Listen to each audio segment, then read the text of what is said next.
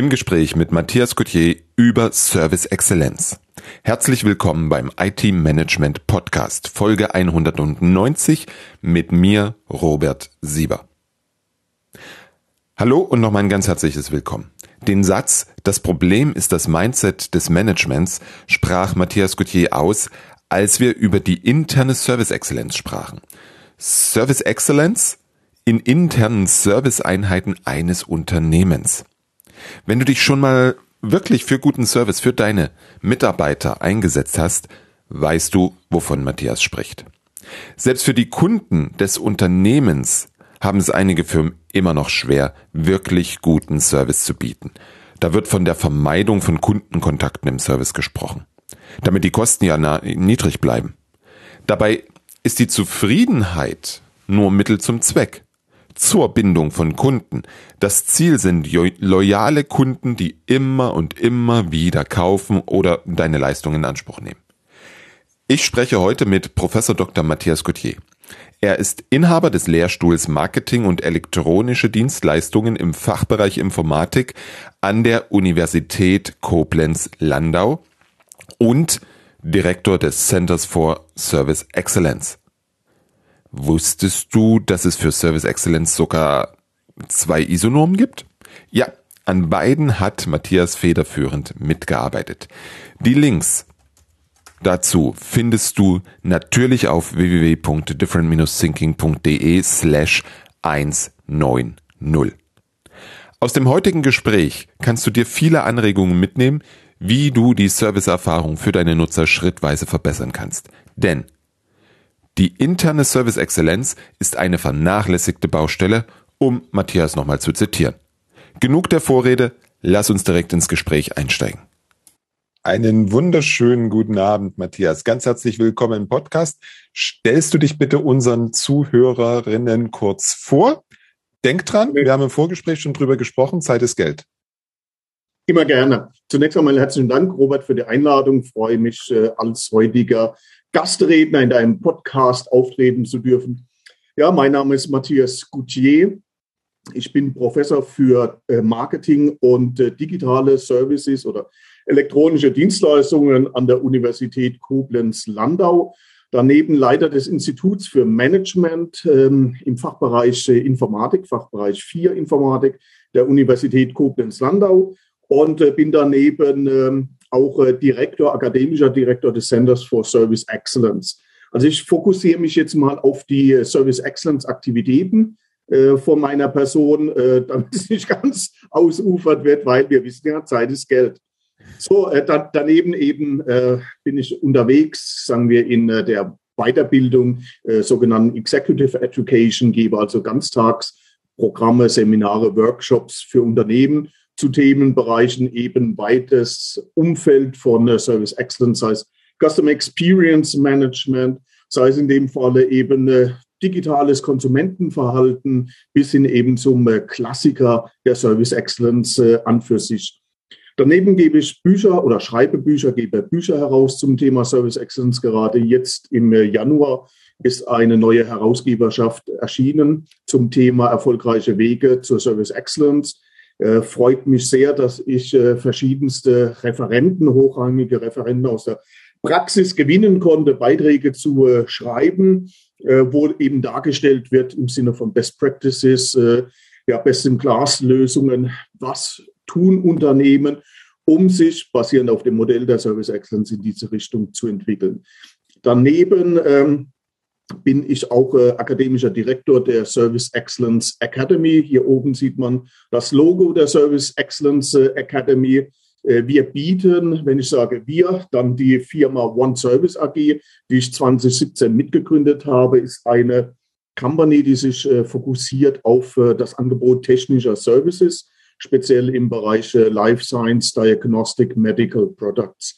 Und äh, da haben wir auch für die eigenen Servicetechniker eben eine Akademie aufgebaut, äh, wo wir E-Learnings anbieten, um unsere weltweit verstreuten Techniker, im Moment über 60 äh, Techniker, Servicetechniker, die im weltweiten Einsatz sind, um die eben in Richtung der Service Excellence zu schulen. Und das Letzte, was ich noch kurz anreißen möchte, bin auch stark äh, unterwegs im Transfer der Themen, also von der Wissenschaft oder von generell der Weiter Entwicklung des Themas Service Excellence oder angrenzender Themenfelder der Service Excellence. Ähm, da bin ich eben äh, Chairman für das ISO TC 312, ein sogenanntes Technical Committee äh, zu Service Excellence, wo wir Normen und Standards der Service Excellence entwickeln. So, ich hoffe, war ausführlich und doch kurz genug. Danke, dass du Zeit gefunden hast für uns heute. Gerne. Zwischen all den Sachen. Hm, jetzt, jetzt, jetzt ist dieses Wort Service Excellence schon so oft gefallen. Was ist denn das überhaupt? Das ist eine gute und vor allen Dingen wichtige Frage, weil in der Praxis herrscht in dem Falle oftmals ein relativ äh, diffuses Verständnis vor, wobei du kennst es ja bestens in dem Falle auch IT-Bereich etc. Ähm, viele Begrifflichkeiten schwirren herum, kommen auf, sind Buzzwords. Jeder muss in dem Falle mit dem Begriff um sich werfen. Die wenigsten wissen, was es mit diesem Begriff tatsächlich in dem Falle auf sich hat. Ich merke das immer wieder, wenn ich in der Praxis unterwegs bin. Ach, was ich vergessen hatte, neben äh, Vorträge, Vortragstätigkeiten bin ich auch als Berater immer wieder unterwegs und äh, komme dann zu Unternehmen und dann äh, wird zum Beispiel gesagt, wir bieten Service Excellence an ja, unseren Kunden Service Excellence an. Ist eigentlich gar nicht möglich. Was du anbieten kannst, ist ein exzellenter Service. Ja, der, also eine exzellente Dienstleistung, das wird wahrgenommen vom Kunden, wird konsumiert eben äh, vom Kunden. Aber Service Excellence an für sich meint in dem Sinne, dass du ein System innerhalb deines Unternehmens hast, sogenannte organisationale Ressourcen, die es dir ermöglichen, als Unternehmen kontinuierlich exzellente Dienstleistungen zu produzieren, die auf Seiten des Kunden eben zu outstanding, zu herausragenden Kundenerlebnissen führen, die wiederum in dem Falle zu einer Kundenbegeisterung beitragen sollen. Und da hast du genau in dem Falle diese Wirkkette dann aufgezeichnet. Du hast am Anfang der Wirkkette rein unternehmensintern muss in dem Fall sowas wie ein Customer Experience Management, ja, das ist ja im Moment relativ en vogue mit Kundenzentrierung, muss in dem Fall so ein Service Excellence System aufbauen. Ja, das ermöglicht es dir eben kontinuierlich nicht nur intern exzellente Services zu produzieren, sondern insbesondere natürlich an der Schnittstelle hin zum Kunden. So, das löst in dem Falle dann eben Kunden positives Kundenerlebnis aus, begeisterndes Kundenerlebnis, führt dazu, dass der Kunde gebunden ist, was letztendlich, und äh, da wird es ja interessant für die Unternehmen, dann eben zu finanziellen und nicht finanziellen Erfolgen, positiven Erfolgen führt. Ja, weil letztendlich muss es sich lohnen, sonst investierst du ja nicht. Oder solltest du nicht. Außer du bist ein Not-for-Profit-Company. Dann in dem Fall hast du natürlich andere Zielsetzungen. Und da sind wir ja eigentlich wieder bei dem Satz, Zeit ist Geld, oder?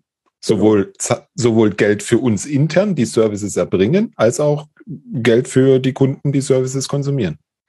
Ja, ja, klar. Also da sind wir im Bereich, der auch über jetzt die Service Excellence angesprochen wird, insbesondere über die Kundenzentrierung angesprochen wird, äh, dass du einen Kundenwert generieren musst. Und Kundenwert oder im Englischen Customer Value kann eben aus zwei Perspektiven betrachtet werden. Die eine Perspektive ist letztendlich, ich muss dem Kunden natürlich etwas Attraktives bieten, einen besonderen Nutzen bieten, warum er letztendlich ein Produkt, ein Service, ein System, eine App, was auch immer bei mir kauft und eben nicht bei meinem Wettbewerber kauft. Das heißt, es muss ein positiver Nettonutzen sein und dieser positive Nettonutzen muss typischerweise ja, außer du bist jetzt ein Monopolist, was ab und zu mal vorkommen kann, dann äh, ist es schön für dich. Ähm, aber ansonsten musst du auch einen positiver Netto-Nutzen bieten, wie letztendlich der Wettbewerber.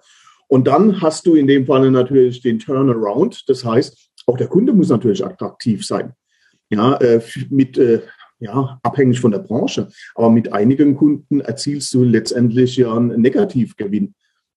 Ja, und da solltest du unbedingt schauen drauf, dass du da nicht mehr viel rein investierst, beziehungsweise gegebenenfalls äh, diese, Künd äh, diese Beziehung letztendlich aufkündigst. Und von daher ist es, wie gesagt, es ist immer ein wechselseitiges Spiel.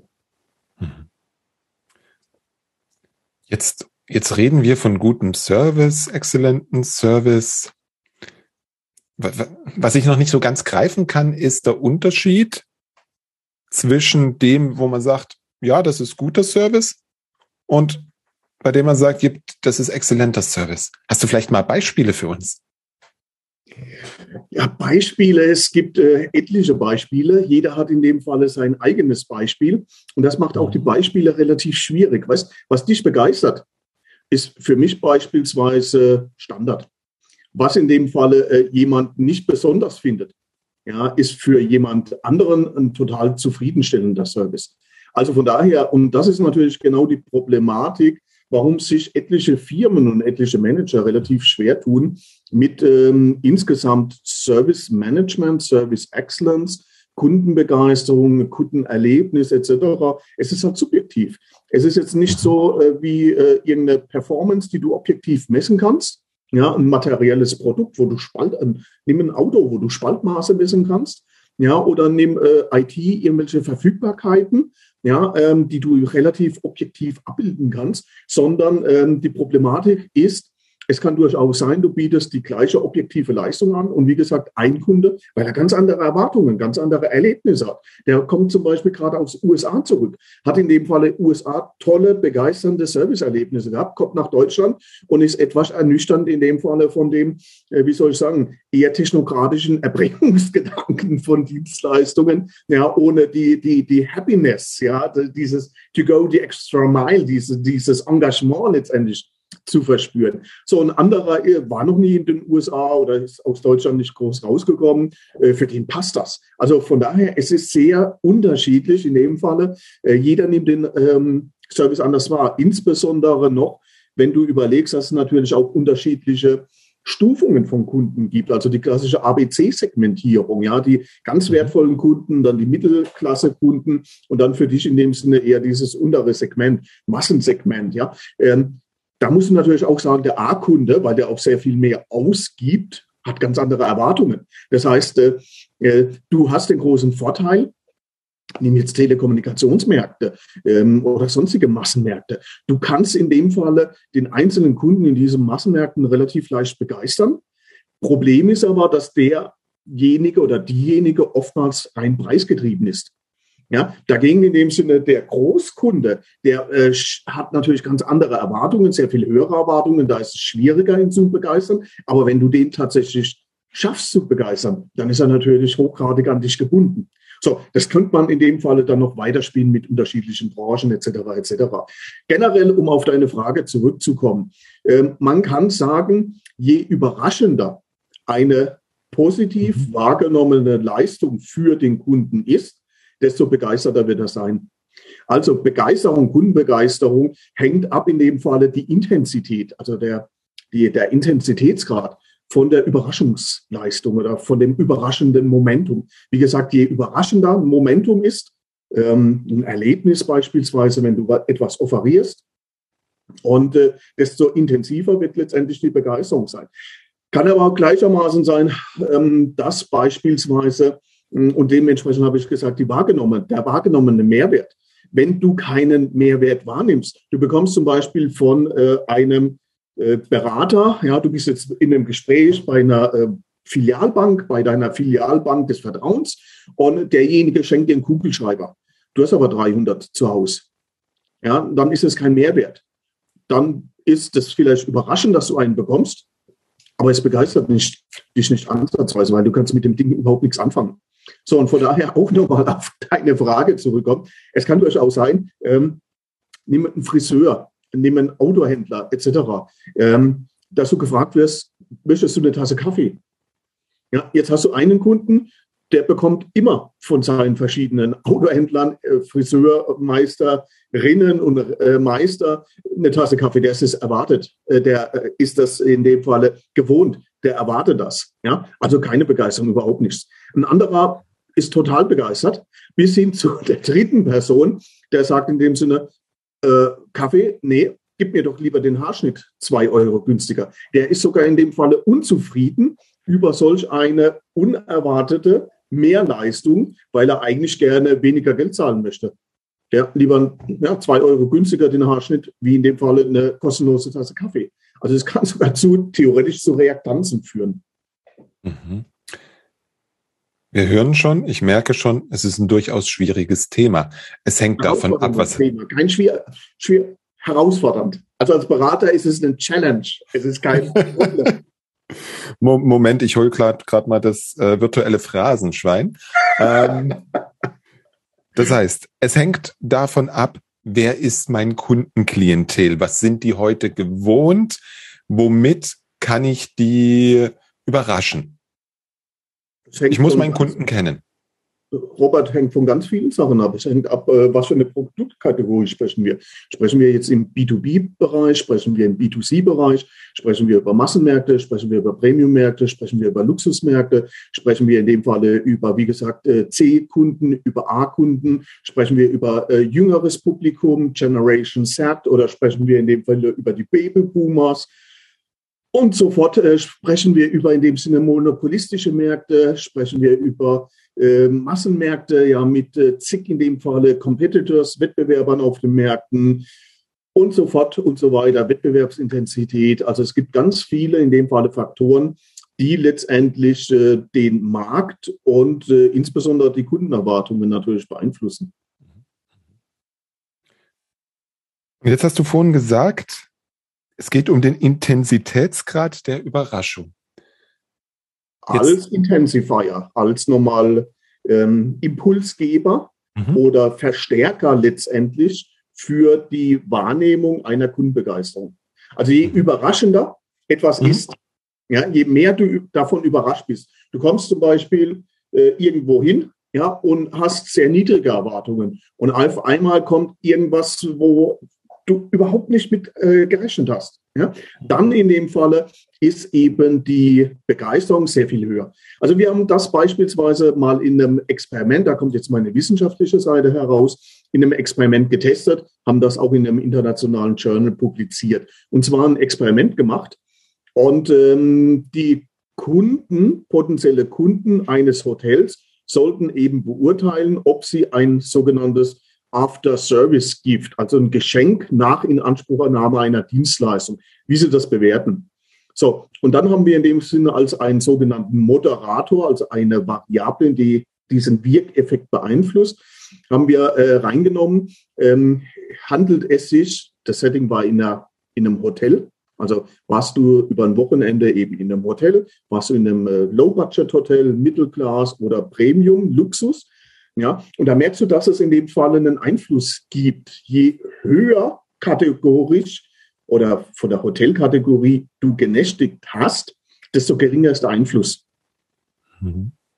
Ja, ist ja auch klar, wenn äh, du zum Beispiel ähm, eine Woche später irgendwie ein Dankschreiben bekommst von dem Hotel, ja, das sagst du bei einem Luxushotel, wenn du im Ritz-Carlton, im Ritz-Carlton-Apartment in Berlin am Potsdamer Platz für 25.000 Euro die Nacht ja, genächtigt hast und kriegst jetzt so einen vom Hoteldirektor äh, Dankesbrief, sagst du, naja, für den Preis kann man das auch äh, erwarten. Ja, dagegen, wenn du in einem Ibis genächtigt hast oder Model One oder wo auch immer und kriegst so einen Brief, da bist du natürlich viel überraschter, weil du überhaupt nicht, nicht mal ansatzweise damit gerechnet hast. Ne, bleiben wir mal bei dem Beispiel. Jetzt nehmen wir halt das Budget Hotel. Ein paar Tage später kriege ich den Brief. Okay, vor Corona war ich häufig zu Besuch in Hotels. Jetzt habe ich meinen zweiten Besuch, krieg wieder einen Brief. Jetzt habe ich meinen dritten Besuch, krieg wieder einen Brief. Das nutzt sich doch ab. Das heißt, der Überraschungseffekt, der sinkt doch. Oder verstehe ich da was falsch? Nee, verstehst du nicht falsch. Also du, du hast äh, typischerweise eine äh, Erwartungsspirale. Mhm. Geht nach oben. Das heißt, äh, beim ersten Mal bist du überrascht. So, beim zweiten Mal bist du gespannt, gespannt darauf, ob in dem Falle diese Sonderleistung nochmal erfolgt. Beim dritten Mal erwartest du es gegebenenfalls oder gehst davon aus, dass die wieder äh, angeboten wird. Dann ist das doch sich eine selbstverstärkende, du hast gerade Spirale gesagt, Wirkung. Das heißt, ich muss ja irgendwie immer was draufhauen. Nein, musst du nicht. Okay. Frage Warum an dich, nicht? wieso?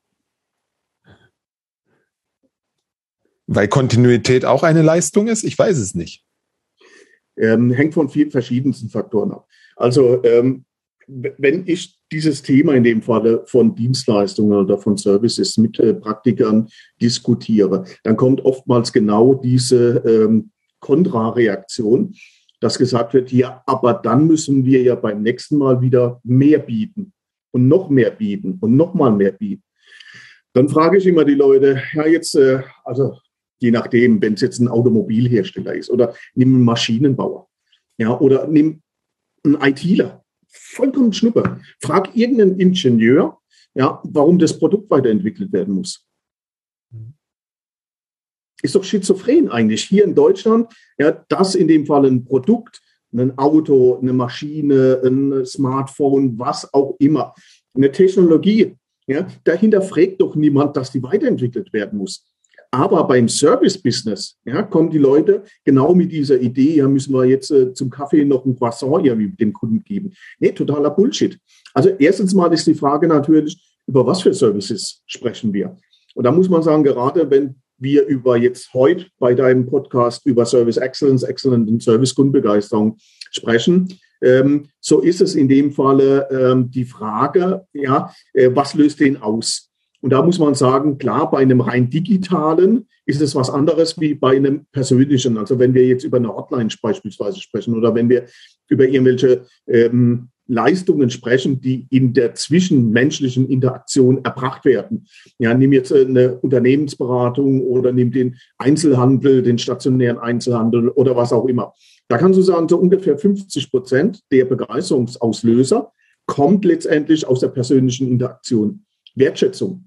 Ja, dass ich das Gefühl habe, der Robert, der kümmert sich um mich. Der Robert, der ist total interessiert und brennt darauf, eigentlich mir den besten Service zu bieten oder mir das beste Produkt zu suchen für meine Bedürfnisse. Und 50 Prozent, wie gesagt, ungefähr 50 Prozent aller begeisterungsauslösenden Momente beruhen eigentlich auf dieser persönlichen Schiene. Sei es, dass derjenige besonder, als besonders fachkompetent wahrgenommen wird, als besonders engagiert, als besonders hilfsbereit, freundlich, proaktiv, flexibel, wie auch immer. Und dann hast du in dem Falle noch weitere Faktoren, die in dem Falle Begeisterung auslösen können. Und das äh, ist eben auch, wie gesagt, abhängig davon, über was sprechen wir. Sprechen wir jetzt über den bunten Kranz an Dienstleistungen oder sprechen wir über die eigentliche Core Service, letztendlich, was du anbietest? Mhm. So, und wie sind wir da drauf gekommen? Genau diese Entwicklung. Du musst halt deine äh, Dienstleistungen gleichermaßen, wie du Produkte weiterentwickeln musst, musst halt deine Dienstleistungen weiterentwickeln. So, und das nächste ist natürlich, in was für Markt bewegst du dich? Wenn du dich in einem hochgradig kompetitiven, wettbewerbsintensiven Markt bewegst, ja, dann musst du in dem Falle, schau dir den Automobilmarkt. Heute ist mal äh, BMW vorne, in dem Sinne Mercedes äh, mit äh, Connectivity, Audi sind dran. Nächstes Mal ist vielleicht Audi wieder vorne. Also du musst permanent auf der Höhe der Zeit bleiben. Und so ist es auch in dem Falle für Dienstleistungen zu sehen. Weil, und da kommen wir wieder zurück, in dem Falle zum Ausgangspunkt, äh, wenn du ähm, in dem Falle eben auch Business generieren willst, dann kannst du das sehr gut nimmt den Maschinenbau, über industrielle Dienstleistungen, über insbesondere digitale industrielle Services letztendlich realisieren. Und die Top-Margen kriegst du in dem Falle weniger über die Produkte, über die materiellen Güter, sondern das kriegst du sehr stark über die Serviceleistungen, Plattformleistungen, äh, Plattformdienste etc. etc. So, und damit kannst du Revenue, Umsatz generieren und natürlich in dem Falle auch deine Profitmarge sehr viel stärker erhöhen. Und von daher, es lohnt sich auch, also die, die, die, Denke, die Denke ist immer in Richtung, naja, wie gesagt, äh, da muss ich jetzt noch ein Croissant zum Kaffee dazu bieten.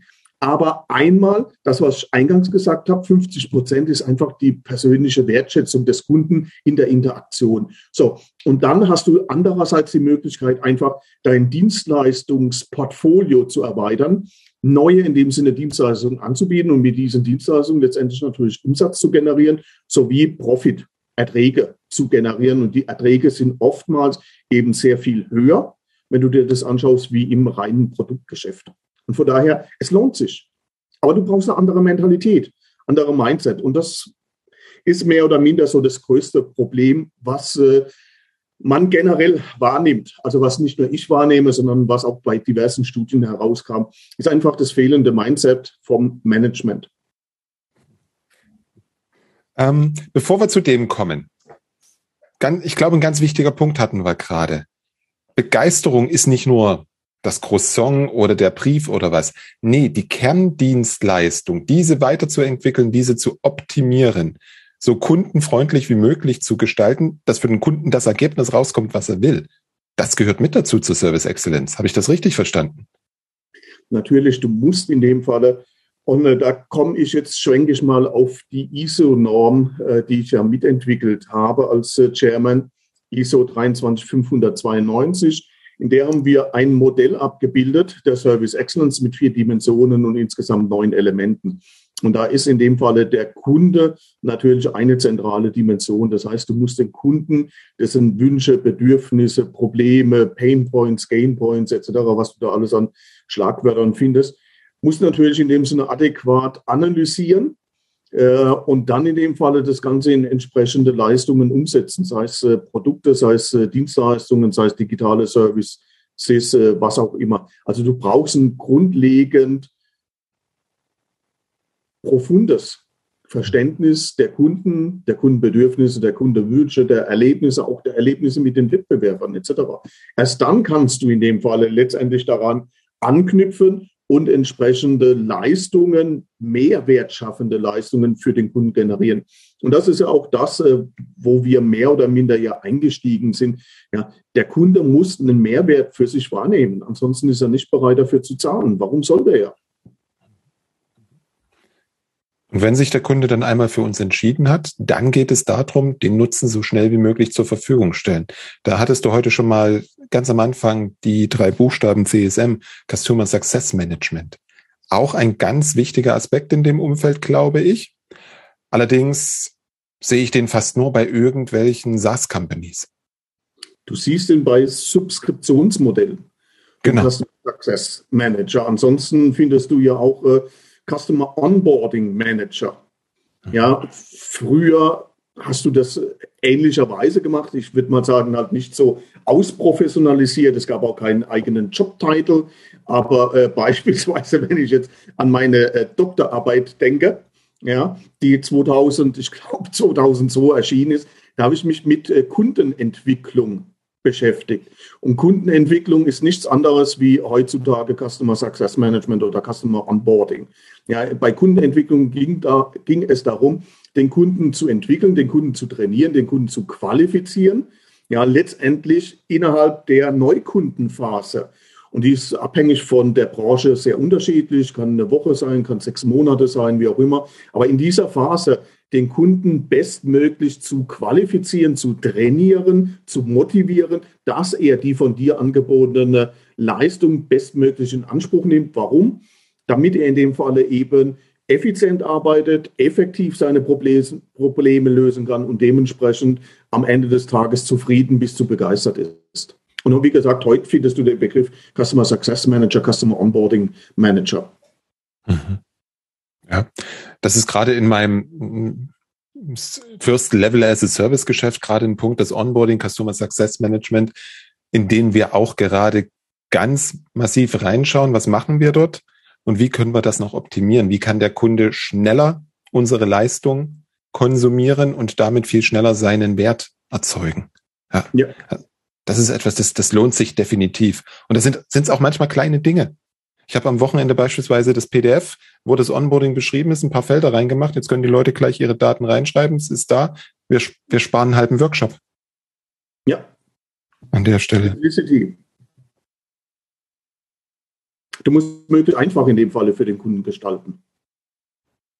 Ja. Die Amerikaner oder die Briten sagen das so äh, schön, drücken das so schön aus mit, äh, ähm, dass das, das, das Business muss easy sein easy to do business with. Es muss möglichst einfach für den Kunden sein, mit dir ein Geschäft zu machen. Ja. Definitiv.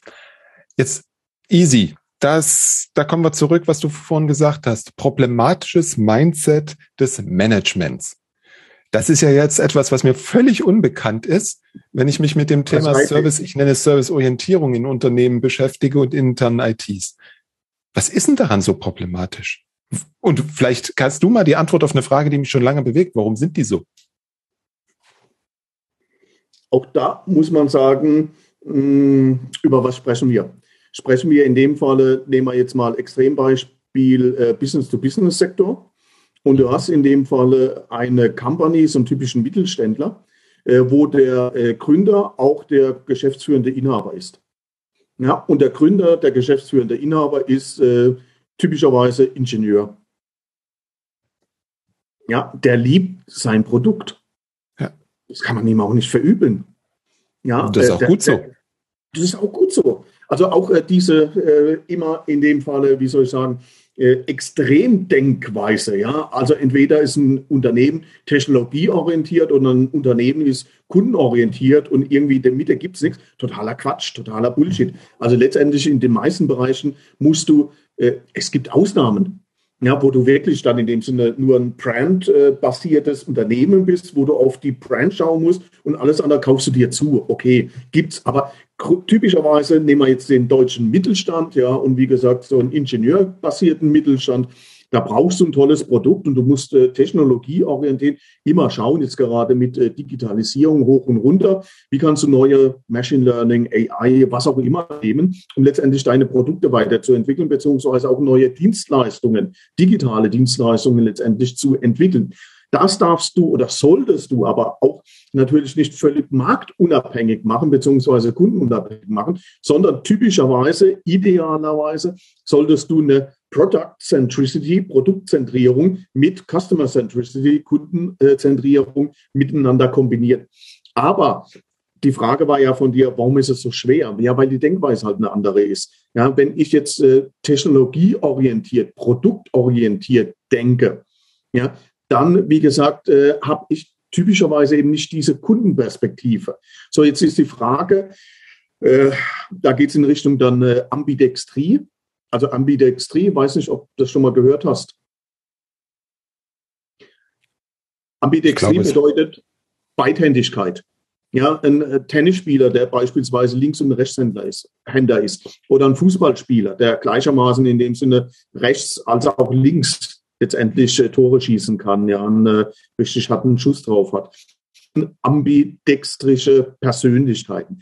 Die gibt's auch in der Wirtschaft. Ja, dass in dem Sinne jemand sowohl technologieorientiert als auch kundenorientiert denkt. Das gibt's auch im Sales, aber die sind selten. Da sprechen wir vielleicht von 5 Prozent, 10 Prozent, maximal in dem Sinne 20 Prozent, die tatsächlich beides miteinander kombinieren können, die so zwischen den Feldern springen können. Sondern die meisten sind entweder technologieorientiert oder eben äh, kundenorientiert, schaffen es nicht, diesen Spagat letztendlich zu realisieren. Und das macht es eben relativ schwer. Und deswegen siehst du auch eigentlich gerade jetzt beim deutschen äh, Maschinenanlagenbau, dass die Potenziale erkannt sind vom Servicegeschäft und äh, einige Unternehmen, die auch äh, umsetzen, realisieren. Aber äh, im Gegensatz zu dem Erkenntnis, zur Erkenntnis, äh, die eigentlich viele haben, ist eben ähm, die Branche noch relativ, wie soll ich sagen, schleppend unterwegs, am Anfang unterwegs. Mhm. Mhm. Ich glaube, wir haben die Antwort auf die folgende Frage unterwegs schon gegeben. Ich würde es aber gerne nochmal versuchen, auf den Punkt zu bringen. Ich habe früher mal in einem IT-Systemhaus gearbeitet und da hielt sich das Märchen, dass es ausreicht, dass die Kunden zufrieden sind. Die Kunden zu begeistern, würde zu viel kosten. Das lohnt sich nicht. Ist das ein Märchen oder hatten die Leute recht? Also sagen wir so, es ist wie jetzt auch hier mit äh, Produkt- und äh, Kundenorientierung nicht black or white, sondern es gibt diverse Graubereiche. Ja, von daher, du musst natürlich immer in dem Falle dein Geschäftsmodell analysieren, identifizieren. Um mal in eine andere Branche äh, reinzuspringen, weil die äh, jedem bekannt ist. Äh, vor in dem Falle Corona nimmt die unbeliebteste Airline. Also da waren alle Zufriedenheitswerte bis auf einen Zufriedenheitswert negativ, hochgradig erfolgreich. Ryanair. Ja, mhm. die, die, die Leute, die meisten, ich auch, hasse Ryanair. Ja, und du hast in dem Falle äh, wirklich die schlechtesten Zufriedenheitswerte oder nur Unzufriedenheit, bis auf einen Faktor, das ist natürlich die Preiszufriedenheit. So, warum sollte in dem Sinne Ryanair aber äh, drauf schauen, dass sie die Kunden begeistern? Es hängt also, wie gesagt, es hängt von deinem, ähm, von deinem Geschäftsmodell ab. Äh, nimm jetzt mal Extrembeispiele außen vor genommen. Du solltest halt zumindest schauen, dass die Kunden zufrieden sind. So, du wirst auch nicht, in dem Fall, das ist der andere Pol, du wirst es nicht schaffen, 100 Prozent deiner Kunden zu begeistern, ansonsten bist du pleite. Ja, du bist vorher schon längst pleite.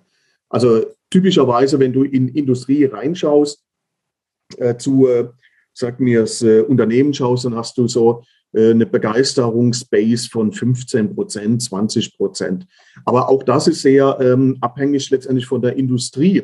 Also geh mal in äh, die Eventbranche rein, so Konzerte, wenn du irgendwelche ähm, Konzerte Bruce Springsteen oder sowas, da hast du wahrscheinlich 98 Prozent begeisterte Kunden, Fans, wenn du jetzt den NPS nimmst, Net Promoter Score. Also es hängt, wie gesagt, äh, sehr stark auch von der Industrie ab, aber du wirst nicht 100 Prozent begeistern können. Was du aber auf jeden Fall machen musst, ist, dass du die Kunden zufriedenstellst weil unzufriedene Kunden haben schon den Hang abzuwandern. Also es gibt wiederum verschiedenste Studien, kannst du, äh, wie gesagt, äh, unterschiedliche auch Ergebnisse natürlich rausziehen. Aber dass, äh, wenn ein Kunde ein, ein negatives Erlebnis hat, ist die Wahrscheinlichkeit 50 Prozent, dass er abwandert. Hat er zwei, steigert in dem Falle die Wahrscheinlichkeit auf 80 Prozent, dass er abwandert. Also von daher kannst du generell die Empfehlung geben, also Zufriedenheit ist Basis, dass der Kunde nicht abwandert. Aber Zufriedenheit ist nicht die Basis, dass der Kunde loyal ist.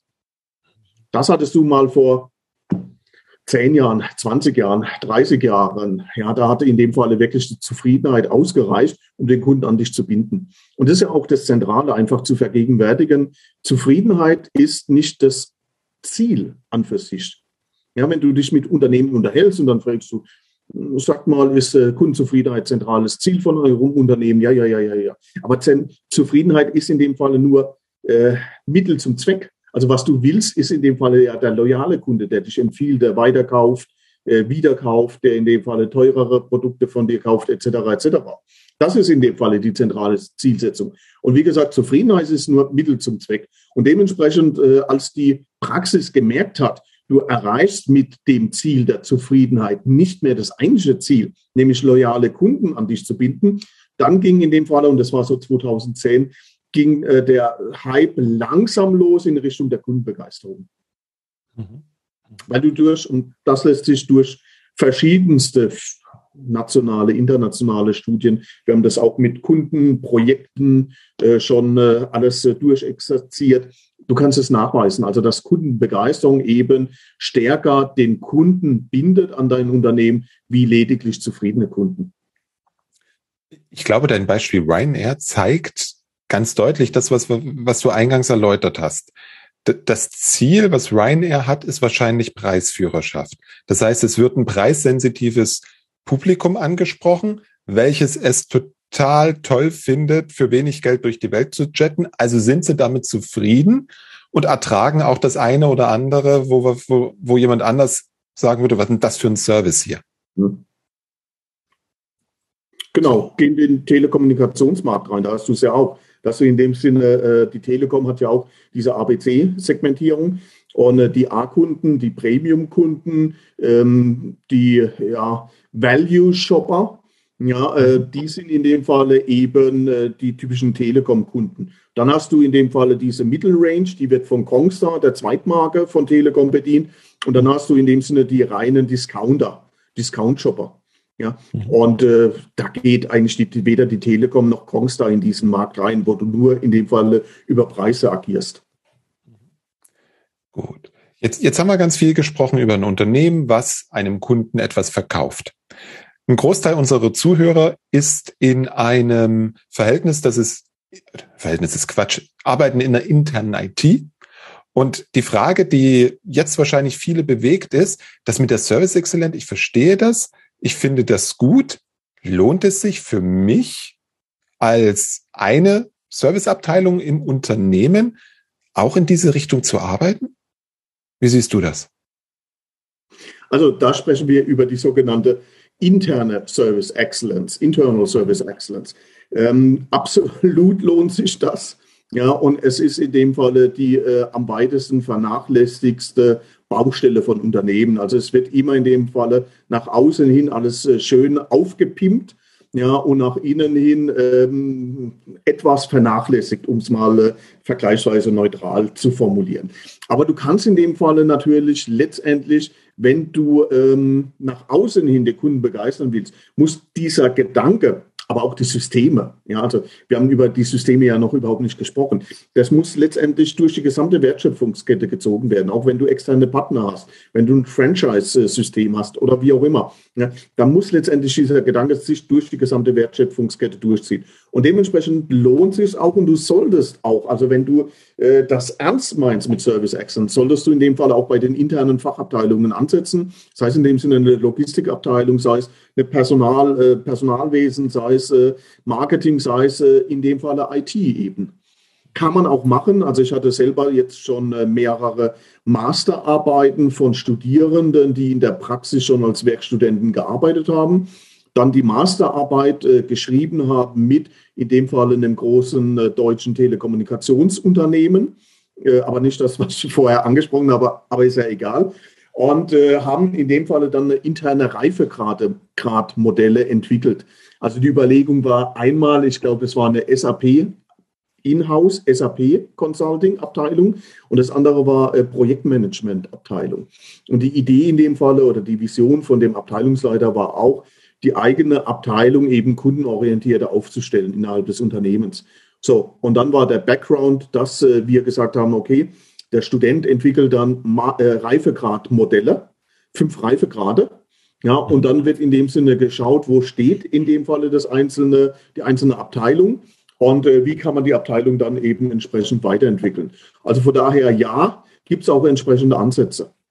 Mhm. Ich glaube, dass das nach außen wirkt, das kennt jeder. Er ruft irgendwo bei einer Hotline an. Mir ging das vor anderthalb Jahren so, da rief ich beim lokalen Versorger an. Es ging, glaube ich, um die Solaranlage.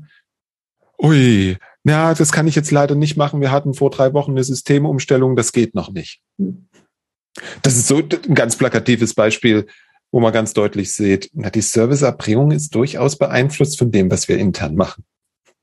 Ich war jetzt am äh, Wochenende im Baumarkt, im Obi und habe mir einen Boschhammer geholt. Weißt du, äh, wir machen gerade Haussanierung und um die Fliesen runter zu bekommen, äh, wie gesagt, äh, meiner war kaputt und dann habe ich mir bei Obi so einen äh, gemietet.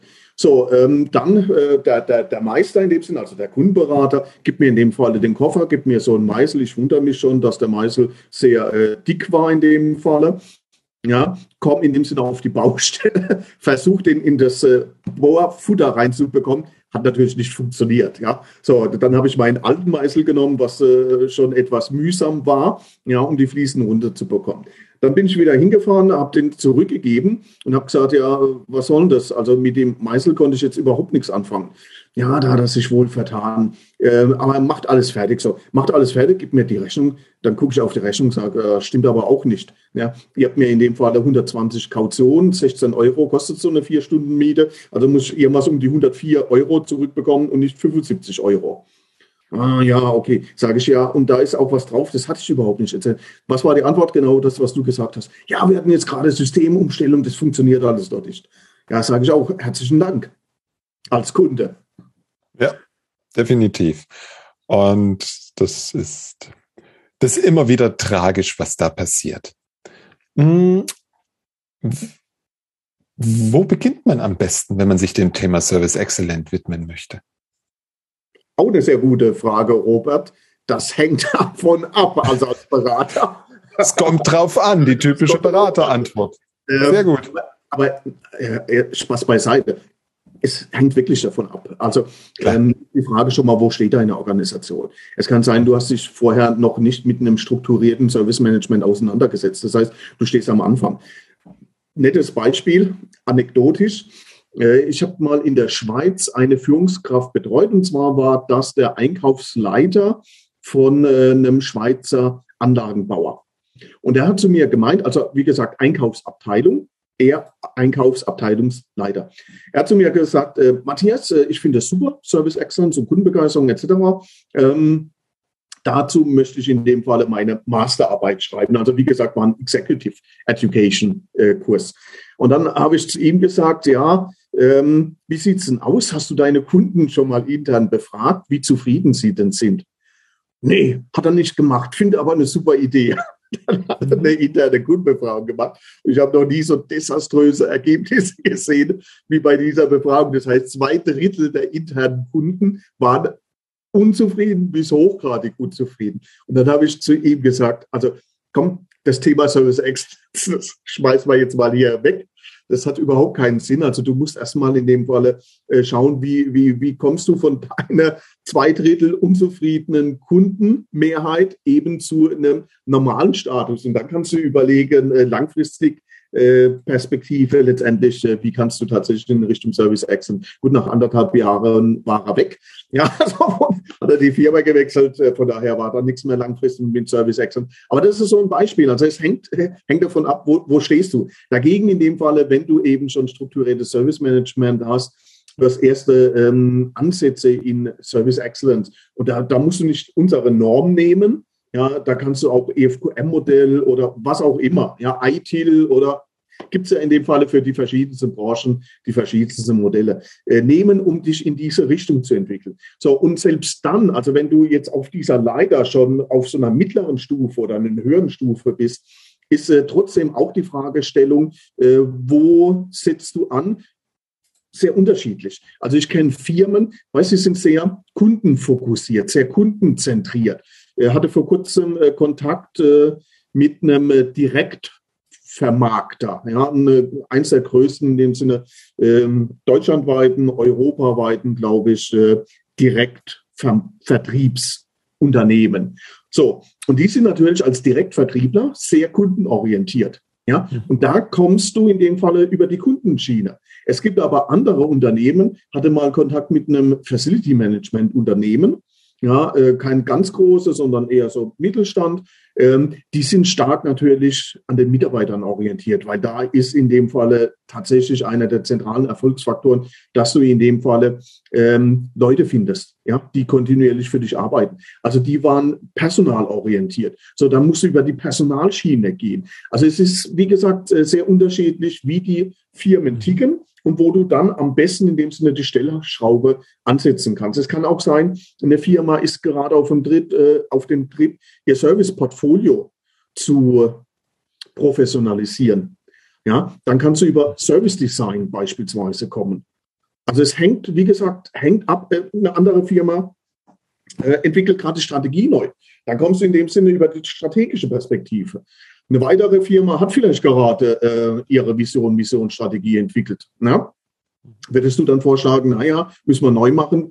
Ja, sch schlechter Gedanke. Ja, da musst du in dem Falle über irgendeine andere Schiene letztendlich kommen. Also wie gesagt, äh, war zwar ganz lustig, aber dieses hängt davon ab, trifft leider zu. Mhm. Wobei, ich glaube, es kommt auf eins raus. Gucken, wo stehen wir was ist die Ist-Situation und wo wollen wir hin? Und dann das richtige Werkzeug und den richtigen Weg dahin wählen.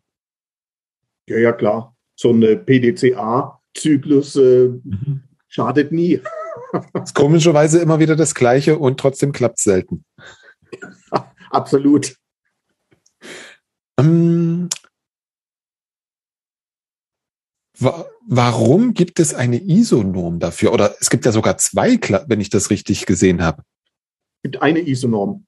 Es gibt einen äh, weiteren Standard und es wird noch einen weiteren Standard äh, geben in, im Sommer und Aha. viel weitere, hoffe ich doch, Standards in dem Themenfeld.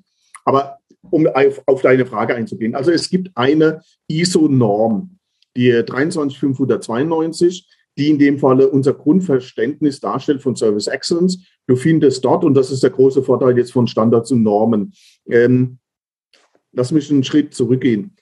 2009, äh, im Jahr 2009 war letztendlich der Ausgangspunkt, dass ich mir gedacht habe, es gibt in dem Falle keine Weiterentwicklung des Dienstleistungsqualitätsmanagements. Ja, es gab mal so 1999, 2000, also richtet sich an die Älteren unter uns insbesondere natürlich dementsprechend an mich, äh, gab es in dem Sinne so einen neuen Ansatz mit äh, Lead Service Management, ja, Six Sigma, das kam auf. Siemens hat es dann frühzeitig eingeführt, etc. Und dann ab so 2001, 2002 habe ich wahrgenommen, es gibt eine Stagnation. Ja, es kommt irgendwie nichts Neues an Konzepten auf den Markt. Und was mich immer interessiert hat, war in dem Falle nicht die Durchschnittsleistung oder die Durchschnittsqualität, sondern was mich interessiert hat, ist immer above, above the average. Ja, wie kommst du in dem Sinne zu einer ja, du findest ja tausend Begriffe, äh, zum Beispiel Hochleistungsorganisation oder wie auch immer du das benennen willst. Also wie trimmst du deine Organisation dazu, dass du in dem Falle halt eine überdurchschnittliche Leistung letztendlich generieren kannst. Und dazu hatte ich auf dem Markt dann verschiedene ähm, Ansätze gefunden, Service Excellence, ja, die aber in dem Fall unternehmensspezifisch waren. Also zum Beispiel eines der populärsten äh, Beispiele, die du am Markt findest, ist äh, Ritz-Carlton.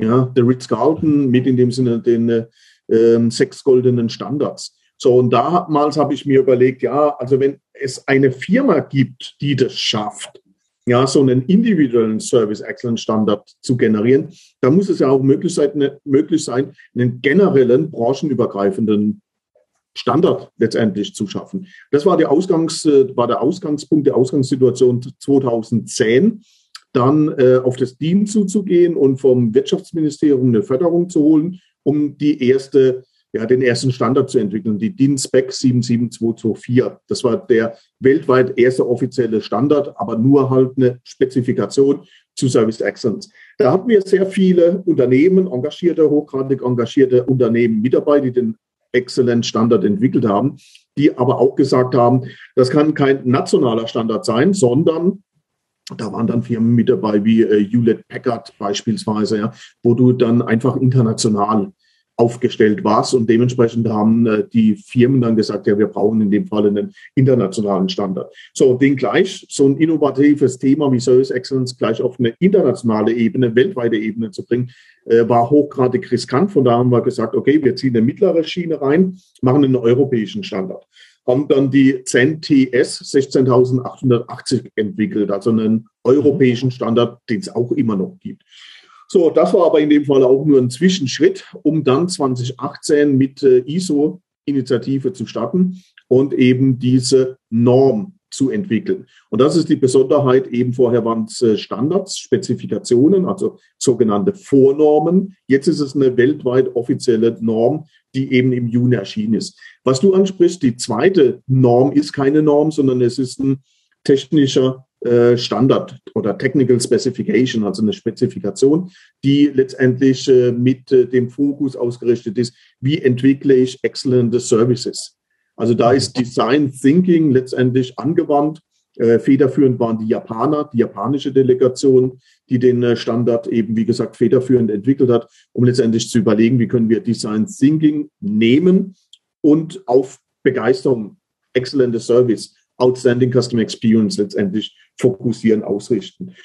So, was wir dann gemacht haben, äh, wir, die deutsche Delegation, ist jetzt federführend einen Standard äh, entwickelt, äh, der auch als technische Spezifikation erscheinen wird jetzt im Sommer zum Thema Measurement of Service Excellence Performance. Also letztendlich die spannende Fragestellung, wie können wir Service Excellence Performance messen? Und zwar über dieses Modell der Service Excellence über die vier Dimensionen und die neuen Elemente. Und wie gesagt, ähm, da war Projektleiter äh, Christopher Rastin und Dr. Christina Hodig hatten das äh, federführend inne ähm, von E.ON, die Marktforschungsabteilung letztendlich von E.ON, die hier äh, sehr stark positiv mitentwickelt hat. Mhm. Und jetzt sind wir schon wieder am Überlegen, die Japaner machen jetzt ein, ein TR, ein Technical Report, und zwar weltweite Best Practice für Service Excellence. Also ich habe aus äh, Deutschland äh, drei äh, Firmen gewinnen können, ähm, darzustellen eben ihre Best Practices in einzelnen Dimensionen beziehungsweise Elementen der Service Excellence. Die Chinesen haben noch ähm, zwei Use Cases eingereicht. Die Japaner haben noch drei Use Cases eingereicht. Und jetzt schauen wir bei der nächsten Sitzung im Mai, wie können wir das zusammenbringen und auch entsprechende ja, Best-in-Class-Lösungen daraus generieren. Das wird dann, ich denke mir, 2023 so ungefähr erscheinen als äh, Technical Report. Und im Moment waren wir dran, die deutsche Delegation zu überlegen, was ist das nächste Thema, was wir dann eben federführend wieder gerne als neuen Standard entwickeln möchten. Also du siehst, äh, wir graben uns so langsam vor, ja, ähm, um letztendlich alle Themen für Unternehmen relevante Themenfelder letztlich zu bearbeiten. Also was mich im Moment interessiert, was die deutsche Delegation interessiert, ist das Thema äh, Implementierung von Service Excellence. Also die eine Sache ist, wie, wie kannst du ein Running System messen? Ja, das haben wir ja jetzt gemacht. Aber die andere ist, wie kannst du in dem Falle das Ganze auch tatsächlich implementieren? Ja, über äh, Change Management, Transformationsmanagement, wie auch immer. Ganz, ganz spannendes Thema und ich habe das Gefühl, wir könnten jetzt hier noch zwei, drei, vier weitere Stunden drüber reden. Hm, zum Schluss ein Tipp an unsere Hörer. Ein Tipp. Äh, Tipp ist klein anfangen und kontinuierlich weitermachen. Also in dem Falle, äh, ja, das ist jetzt aber auch nichts, äh, wie soll ich sagen, Service Excellence spezifisches, ja, oder irgendwie eine, eine, eine radikale Weisheit, die noch niemand kannte. Ja, aber äh, gerade diesen großen Wurf, äh, das ist schwierig. Also Service Excellence, ich würde mal sagen, ich kenne keine Firma weltweit, die das Modell der Service Excellence mit den vier Dimensionen, mit den neuen Elementen äh, in Summe perfekt realisiert, sondern jede Firma hat in gewissen Bereichen ihre Stärken, in anderen Bereichen sind sie Mittelmaß oder äh, stehen sogar schlechter. Von daher diesen Riesenwurf, äh, den bekommt man nicht hin oder das ganze Ding versandet oder verläuft in sich, sondern man sollte wirklich in dem Falle klein anfangen, äh, überlegen, wo setze ich an, bei den Kundenerlebnissen, bei meinen engagierten Mitarbeitern, bei der Service Excellence Kultur, bei der Strategie, bei den Prozessen, bei der Technologie, wie auch immer. Und das Ganze in dem Falle dann kontinuierlich weiterentwickeln. Was aber ganz zentral ist, und das ist jetzt auch in dem Falle ja eine, eine Binsenweisheit eigentlich, du brauchst die Unterstützung von der Geschäftsführung. Vorstand, mhm. Geschäftsführung, wie auch immer. Ansonsten läuft so ein Thema nicht. Ich habe ein äh, Unternehmen anderthalb Jahre begleitet in Richtung der Service Excellence. Und äh, das war schon äh, relativ umfangreich, dieses Projekt umfangreich aufgestellt. Und du hast da extrem gemerkt, dass die Mitarbeiter jeden Tag darauf geachtet haben, ja, ähm, ist der Chef noch auf dieser Linie oder eben nicht? So, und sobald in dem Falle die Mitarbeiter, insbesondere auch Abteilungsleiter, ja, äh, spitz bekommen haben, äh, jetzt äh, sind wieder andere Themen mehr im Fokus. Ja, dann wendet sich die ganze Organisation natürlich in dem Falle ab. Von daher, du brauchst, wie gesagt, einfach diesen eigentlich langen Atem. Du brauchst die Unterstützung eben durch die Geschäftsführung, durch den Vorstand. Ansonsten wirst du das auf Dauer in dem Falle nicht realisieren können. Ja, das wäre eigentlich ein wundervoller Schluss. Allerdings allerletzte Frage, wo finden wir dich im Internet? Wo findet ihr mich im Internet? Also meine bevorzugte soziale ähm, Social-Media-Plattform ist LinkedIn. Ja, ähm, ich war früher mal aktiv äh, auf Xing, aber man kann sagen, seit, ich kann es dir nicht genau sagen, seit zwei Jahren oder so ähm, bin ich in Xing kaum mehr präsent. Hm, weil natürlich jetzt auch äh, bedingt in dem Falle durch meine diversen Aktivitäten einfach so ein internationales Netzwerk da ist und das kannst du über Xing nicht abbilden. Äh, und jetzt beide bedienen ist mir wiederum zu viel. Von daher, man bekommt Kontakt zu mir, so wie wir ja auch in Kontakt gelangt sind, eigentlich am besten über LinkedIn. Ja, da äh, müsste ich mal nachschauen, aber müsste einfach Matthias Gutier sein. Ansonsten, wie gesagt, äh, Matthias Gutier eintippen und dann findet man mich. Ansonsten, äh, da der Name auch nicht äh, so weit verbreitet ist, weder in Deutschland noch international, Matthias Gutier Google Search und dann landet man bei mir auf der Lehrstuhl-Webseite oder wie gesagt auf LinkedIn oder sonst wo. Also von daher, Kontaktdaten sind jetzt auch nicht so schwierig zu finden wie bei manchen Vorständen. Ja, da gehe ich relativ offen mit um. Ähm, E-Mail-Adresse etc. kannst du auch direkt sagen, das wäre gucci.uni-koblenz.de. Ja, ansonsten freue ich mich natürlich über jeden Kontakt, der auf mich zukommt. Genau. Ich werde in den Show Notes natürlich dein LinkedIn-Profil verlinken. Ich werde die letzten Bücher verlinken. Ich werde auch die ISOs verlinken, so dass unsere Hörer einen guten Überblick bekommen. Prima. Nach wir dem Gespräch. Eine, eine, schöne Webseite. Wir haben extra für unser Komitee eine separate Webseite erstellen lassen, mhm. was, was bei ISO nicht ganz einfach war. Also wenn man mal so einen klassischen Beamtenapparat erleben möchte, empfehle ich jedem DIN, Deutsches Institut für Normung, ja, oder ZEN oder ISO mitzumachen. Da erlebt man in dem Falle doch tatsächlich äh, richtig taffe Bürokratie. Also von daher, wir haben es geschafft, eine eigene Webseite noch äh, zu generieren. auch gerade im Internet eingeben, ISO äh, TC 312 und dann kommt man auf die offizielle und da ist eine Verlinkung zu unserer ähm, Technical Committee Webseite, die wir mittlerweile auch in verschiedenen Sprachen haben. Ich glaube, Chinesisch, Französisch, Englisch auf jeden Fall, ähm, Griechisch müsste es noch sein, äh, keine Ahnung, also mehrsprachige Webseite und da äh, sind die auch die verschiedenen Kontaktpartner stehen dort drin, meine Wenigkeit, aber auch von den anderen WGs. Ganz spannend, wir haben jetzt eine neue WG, WG steht für Working Group, Arbeitsgruppe, die sich mit ähm, der Adaption unseres Service Excellence Modells auf öffentliche Dienstleistungen beschäftigt. Also das ist eine Arbeitsgruppe, die in dem Falle äh, geleitet wird von der äh, zypriotischen Delegation, ja, und äh, dann unterstützt von äh, der finnischen Delegation noch. Und da geht es eben um Public Service Excellence, auch ganz spannendes Thema. Mhm. Gut. Die Seite werde ich dann natürlich auch verlinken. Ja, bitte. Na, aber sicherlich. Dir ganz vielen Dank für das Gespräch. Und ja, wenn du Lust hast, dann sollten wir es nochmal fortsetzen. Ja, ja, wir haben jetzt eine Stunde. Zeit ist Geld. Ganz lieben Dank. Soweit mein Gespräch mit Matthias Goutier. An der Stelle mag ich dich noch auf Matthias sein neues Buch hinweisen, welches da lautet Erfolgreiche Wege zur Service Excellence. Den Link zu diesem Buch, den Links zu allen genannten ISO-Normen, zu den Golden Standards von Ritz-Carlton und natürlich dem LinkedIn-Profil von Matthias findest du unter www.different-thinking.de slash 190. Ich wünsche dir eine schöne Zeit. Bis in 14 Tagen.